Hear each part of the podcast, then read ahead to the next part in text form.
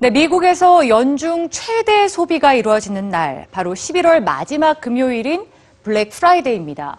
온라인과 오프라인에선 대폭적인 할인 판매에 돌입하면서 쇼핑을 안 하면 오히려 손해를 볼 것 같은 기분마저 드는데요.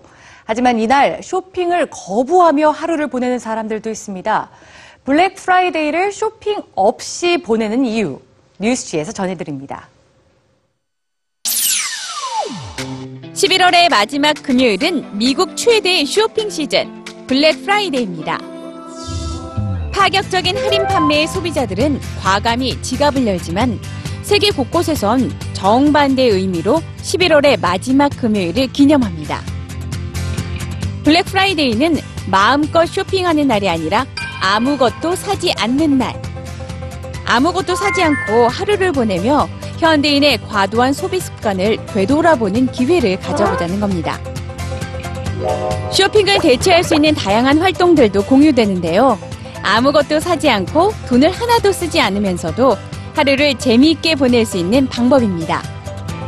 쇼핑몰 대신 자연을 찾아 산책을 하고 읽고 싶은 책은 사는 대신 도서관에서 빌려와 읽습니다. 새 물건을 구매하는 대신 가지고 있는 물건을 재탄생시킬 방법을 찾아보거나 냉장고 속 재료만 가지고 나만의 요리에 도전해보기도 하죠. 미국 로드 아일랜드에선 겨울옷을 새로 구매하는 대신 서로의 겨울옷을 교환하는 행사를 벌입니다.